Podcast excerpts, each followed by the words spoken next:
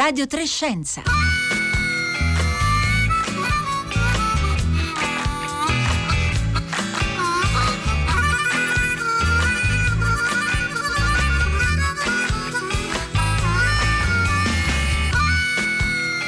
Le 11.30 e 30 secondi in questo istante, buongiorno da Marco Motta, bentornati all'ascolto di Radio Trescenza in questo martedì 11 agosto. Cercavano 90 volontari, si sono fatti avanti in 3.000 per testare il vaccino eh, prodotto in Italia. Oggi a Radio Trescenza proveremo a capire meglio quali saranno i passi, i tempi di questa eh, sperimentazione col direttore scientifico dell'Istituto eh, Lazzaro Spallanzani che coordina appunto questa eh, sperimentazione, lo ricordiamo il luogo dove poco più di sei mesi fa, era la fine di gennaio, venivano ricoverati i primi pazienti, eh, era una coppia eh, di cittadini eh, cinesi in visita nel nostro paese, riconosciuti come Covid eh, positivi, anche se sappiamo che il virus molto verosimilmente circolava già da settimane nel nostro eh, paese. Se volete eh, partecipare, contribuire a questa puntata di Radio Trescenza, scriveteci come sempre un sms o un whatsapp al 335 5634 296 oppure naturalmente potete comunicare con noi anche tramite Twitter e Facebook.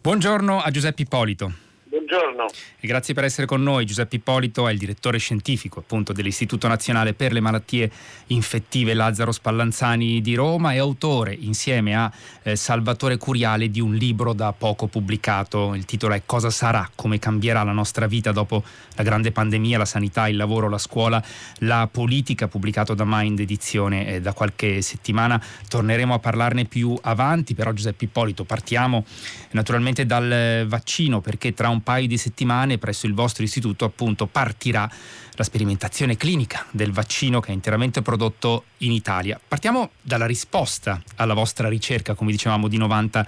volontari. Si sono fatti avanti in 3.000. Siete rimasti sorpresi da questa partecipazione?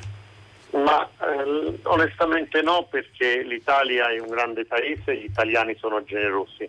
Eh, anche nelle altre esperienze di altri vaccini, mi ricordo quando noi c'era l'opzione di avere il vaccino per Ebola, i nostri dipendenti si erano candidati addirittura ad andarlo a fare in Inghilterra. Eh, il bello di questa, di questa avventura è che la partecipazione è una partecipazione ampia, trasversale,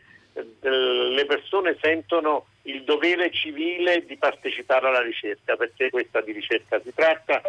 cerca si tratta di trovare un sistema che aiuti a mettere a punto un vaccino che ci consenta di definire qual è la strategia migliore in termini di dosi, di risposta immunitaria e di come questa cosa può funzionare. Eh, tra un attimo Giuseppe Ippolito torneremo proprio sulle fasi eh, previste per la, la sperimentazione clinica eh, del vaccino, ma intanto le vorrei chiedere quali criteri seguite adesso per selezionare i candidati eh, idonei, appunto si sono fatti avanti in 3.000, ne selezionerete 90 eh, e eh, le, dosi, le, prime dosi del vaccino saranno somministrate tra circa un paio di settimane. Come procedete innanzitutto? Allora, esattamente come in tutte le ricerche, le persone vengono sottoposte a una valutazione che è fatta sia di informazioni biologiche, ovvero sia eh, test biochimici, test immunologici, test virologici, eh, una, una, batteria di 80 test, su questi 80 test poi le persone debbono,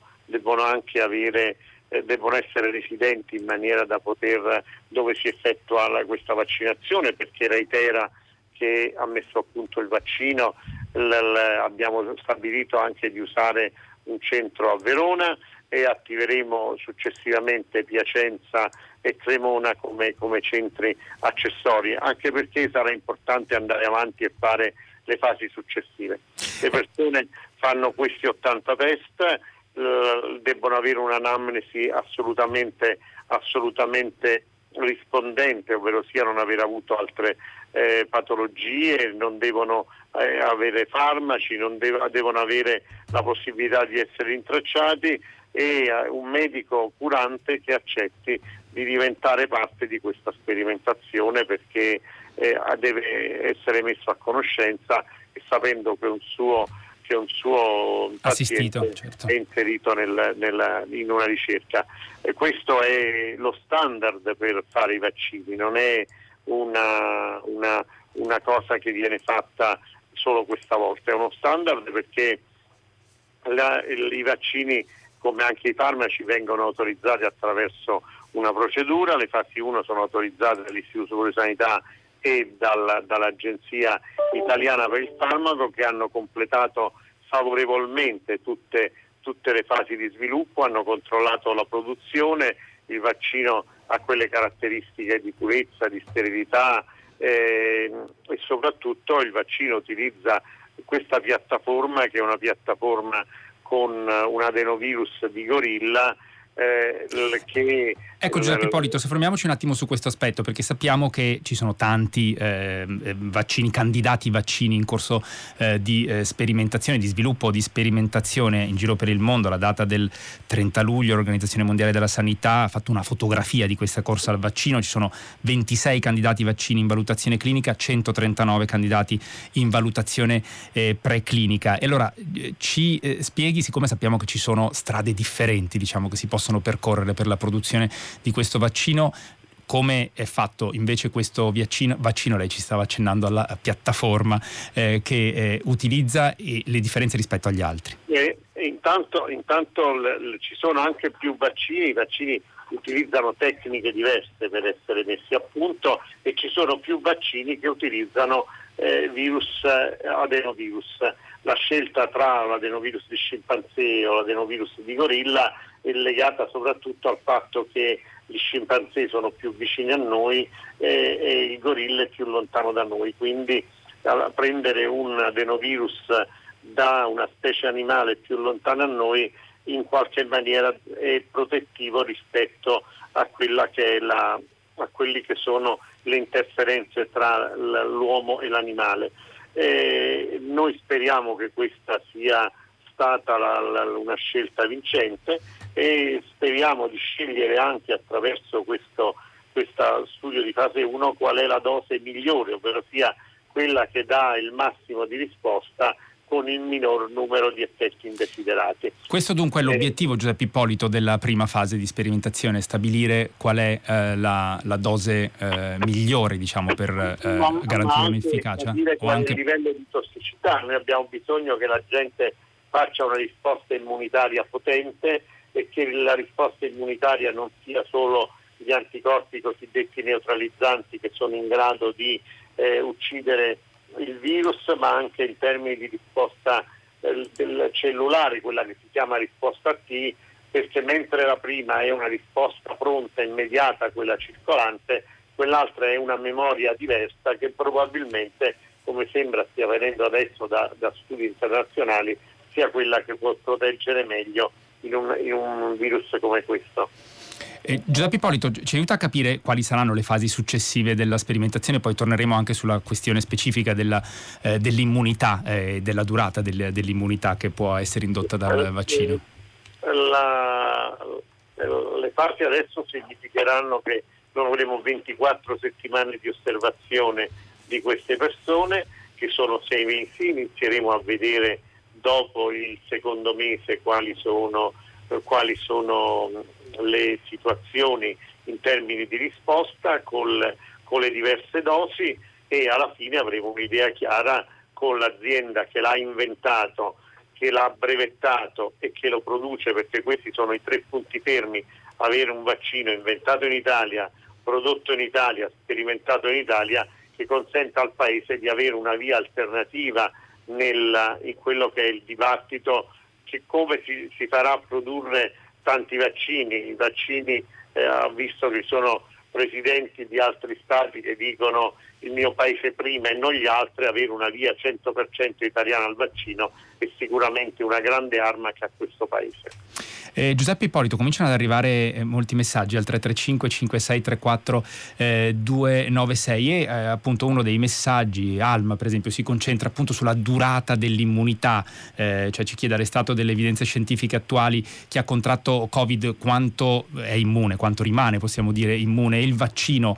si ipotizza che potrà essere annuale come per l'influenza. Ecco, questa è una delle questioni che andranno valutate Giuseppe Ippolito perché dopo aver verificato che effettivamente il vaccino vaccino eh, susciti diciamo, la risposta immunitaria, eh, come faremo a sapere, visto lo stato di incertezza che abbiamo oggi rispetto alla durata appunto del, dell'immunità anche sviluppata in chi ha contratto il virus, quanto potrà essere efficace nel tempo eh, la copertura del vaccino? Noi sappiamo che le persone che hanno contratto l'infezione periodicamente perdono la risposta umorale, mentre sappiamo che lo stesso, con lo stesso criterio la risposta cellulare rimane, rimane viva, anzi è stato ipotizzato che in un vaccino come questo proprio la risposta cellulare sia quella, sia quella che ci può aiutare di più. Quindi io credo che noi, come gli altri che stanno sperimentando vaccini, si stanno tutti industriando per capire quale risposta immune rimane, quanta risposta immune rimane e perciò si farà la fase 2 per vedere quando queste persone si troveranno risposte al virus come reagiranno. La speranza sarà che con, eh, con in questa fase le persone saranno tutte protette e non si ammaleranno. Eh, allora Giuseppe Ippolito, siccome stanno arrivando molti messaggi, credo eh, sia il caso di soffermarsi su alcuni aspetti che abbiamo già citato per eh, chiarire, perché per esempio un ascoltatore o ascoltatrice che non si firma dice gorilla, come quelli da cui ci è venuto l'AIDS, qui c'è bisogno urgente del vaccino contro la follia. Allora è importante che chiariamo questo aspetto perché lei citava appunto la piattaforma diciamo, di sviluppo del virus, eh, scusate, del vaccino che prevede come vettore un adenovirus che proviene dal eh, gorilla. Allora ci spieghi bene che cosa significa questo e perché non rappresenta diventa un problema di sicurezza, diciamo, come sembra sottendere questo messaggio. Esattamente, spieghiamo all'ascoltatrice che in termini Ascoltatore, non lo sappiamo, prego. Ascoltatore o ascoltatrice che l- questo significa fare un po' di terrorismo. Molti dei vaccini che noi usiamo sono su adenovirus e su altri virus che provengono di animali, ma questi sono virus che non replicano, ovvero sia il virus fa solo da eh, da vagoncino, da navicella per portarlo dentro, sono virus che non replicano, hanno la capacità di non essere replicativo e proprio perciò prendere un, vaccino, un, un virus di un animale più lontano da noi è sicuramente un, un punto di grande vantaggio. Quindi l'ascoltatore o l'ascoltatrice può stare sicuramente tranquilla che non prenderà i geni del gorilla. Anche io ho sufficienti peli da poter essere scambiato per un gorilla. Eh, Giuseppe Ippolito, c'è Luca eh, che chiede ma come si valuta l'efficacia del vaccino? Solo controllando gli anticorpi? Nessuno viene esposto direttamente al virus? Eh, allora, eh, questa è una domanda estremamente intelligente, ringrazio perché eh, il, eh, il, per ora viene fatto questo, è, è in corso un dibattito internazionale se fare del, del, del, dei challenge, ovvero sia delle inoculazioni, c'è un ampio dibattito etico, eh, ci sono società specializzate che hanno fatto questo, questo esporre le persone ai virus, si sta discutendo per uno dei vaccini, uno dei vaccini sperimentazione, si sta discutendo esattamente come fare una, un test col vaccino, ma io credo che nei prossimi mesi questo dibattito etico sarà subito perché ci sarà l'Organizzazione Mondiale della Sanità, almeno speriamo che questa volta prenda una posizione e non faccia solo il notaio e il ragioniere, prenda una posizione su eh, come si può fare a, fare un, a testare le persone direttamente con, con un virus vivo.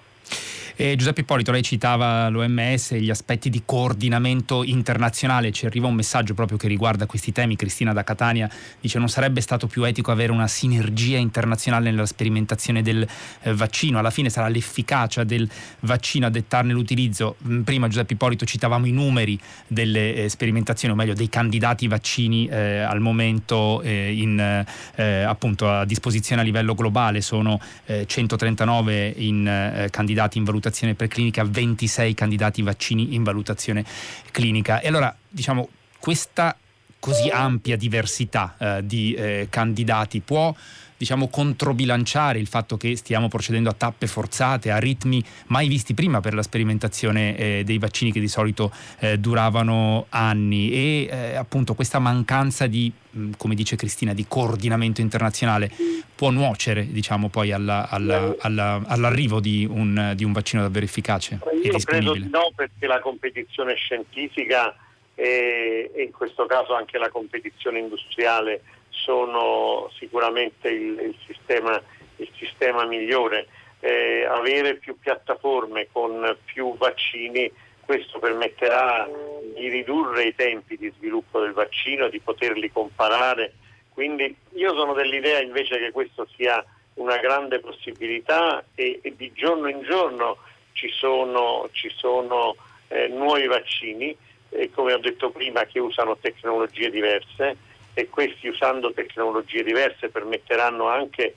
da un lato di capire quale funziona meglio e dall'altro se oggi c'è la, la, la, la possibilità di usare vaccini eh, seriali, uno che risponde con più sull'immunità umorale, uno più sull'immunità cellulare, questo è stato anche capitalizzando l'esperienza fatta in questi anni col vaccino per Ebola. Vorrei dire che un'emergenza come questa fa fare salti enormi alla conoscenza e questo è successo per altre situazioni, è successo per, per l'AIDS, è successo per lo sviluppo di Ebola, per gli anticorpi monoclonali che sono un'altra arma forte che è allo studio in questo periodo, mettendo insieme tutte queste diverse cose sarà possibile affrontare con una migliore, con una maggiore serenità i mesi prossimi.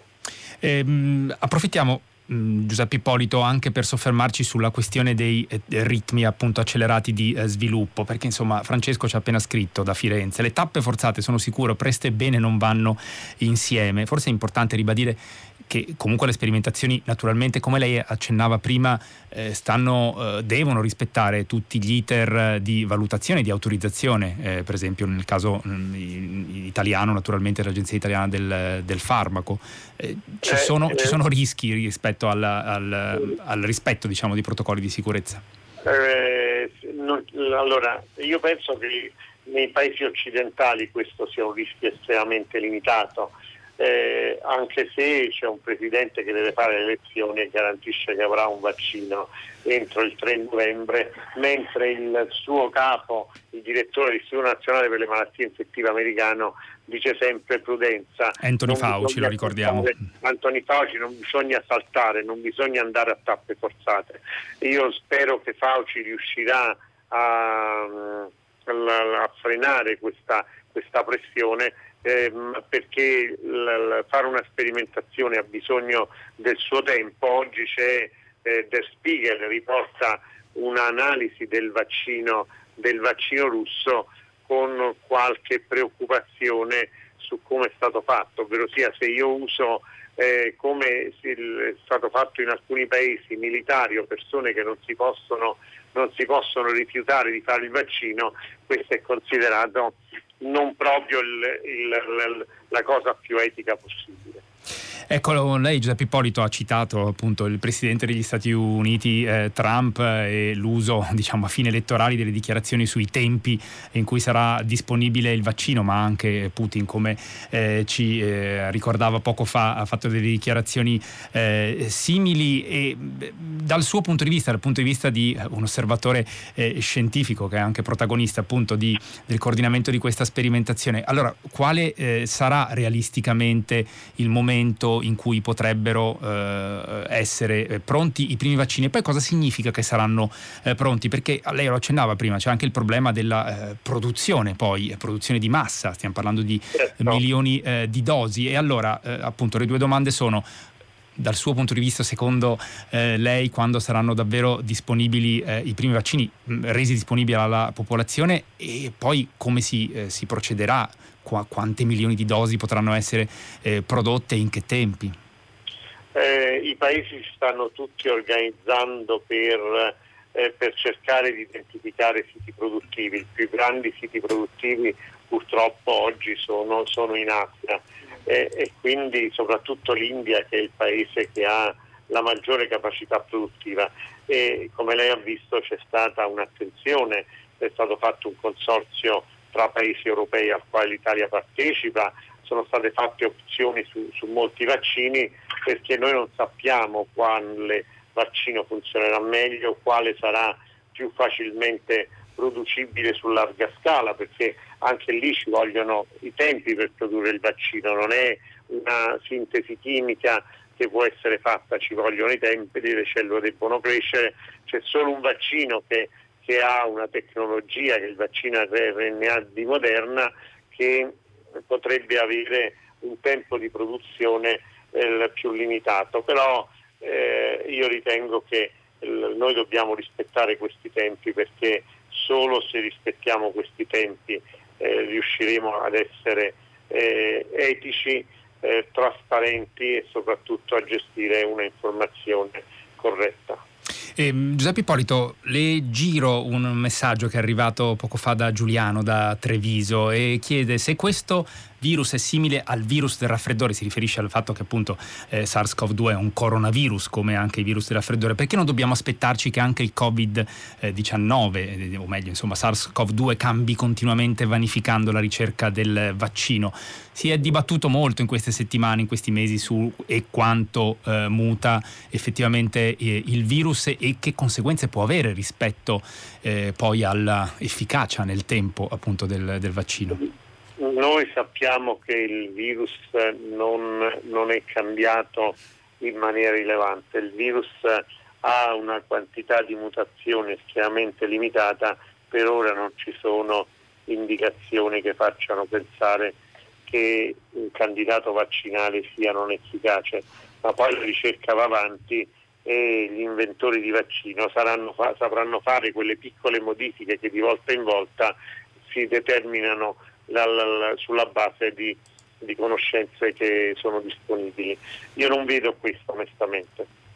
Um, Giuseppe Ippolito, abbiamo ancora uh, alcuni minuti a disposizione, vorrei uh, sfruttarli anche per uh, accennare alcuni dei temi che sono al centro del libro che è stato da poco pubblicato, di cui lei è autore insieme a Salvatore Curiare. Il titolo, lo accennavamo prima, è Cosa sarà, come cambierà la nostra vita dopo la grande pandemia, sanità, la sanità, il lavoro, la scuola, la politica, pubblicato da Mind Edizioni. Segnaliamo tra l'altro che i, proventi delle vendite saranno interamente devoluti al finanziamento di attività di ricerca appunto dell'Istituto eh, Lazzaro eh, Spallanzani. Ed è possiamo dire un'analisi un po' a 360 gradi del, della pandemia a partire dai confronti storici fino alle previsioni appunto su quali forme eh, potrà assumere il nostro eh, futuro. Tra l'altro c'è anche una raccolta di contributi esterni una conversazione con Francesco De Gregori con l'economista Raffaella Sadun tra gli altri. E un'intervista immaginaria a Elio Guzzanti eh, medico scomparso nel 2014 che è stato ministro della sanità negli anni 90 ma soprattutto è stato il padre della legge 100 135 del 1990 che organizzava il piano di interventi per la lotta all'AIDS. Allora, eh, Giuseppe Ippolito, sappiamo che anche l'Istituto Lazzaro Spallanzani eh, in questi 30 eh, anni ehm, è stato un punto di riferimento naturalmente a livello nazionale eh, per la lotta all'AIDS. Ehm, che cosa eh, ci sarebbe utile recuperare dalla visione eh, di Guzzanti? Beh, intanto è utile dalla visione di Guzzanti e che è un po' l'ambizione che, questo Paese utilizzi bene i soldi per rimettere in mano alla sanità, per ridefinire un coordinamento di una continuità assistenziale dalla nascita alla tomba, l'integrazione con gli aspetti sociali, la, considerando anche quali sono i problemi sociali perché molte malattie infettive, la maggior parte delle malattie infettive hanno, hanno un, uh,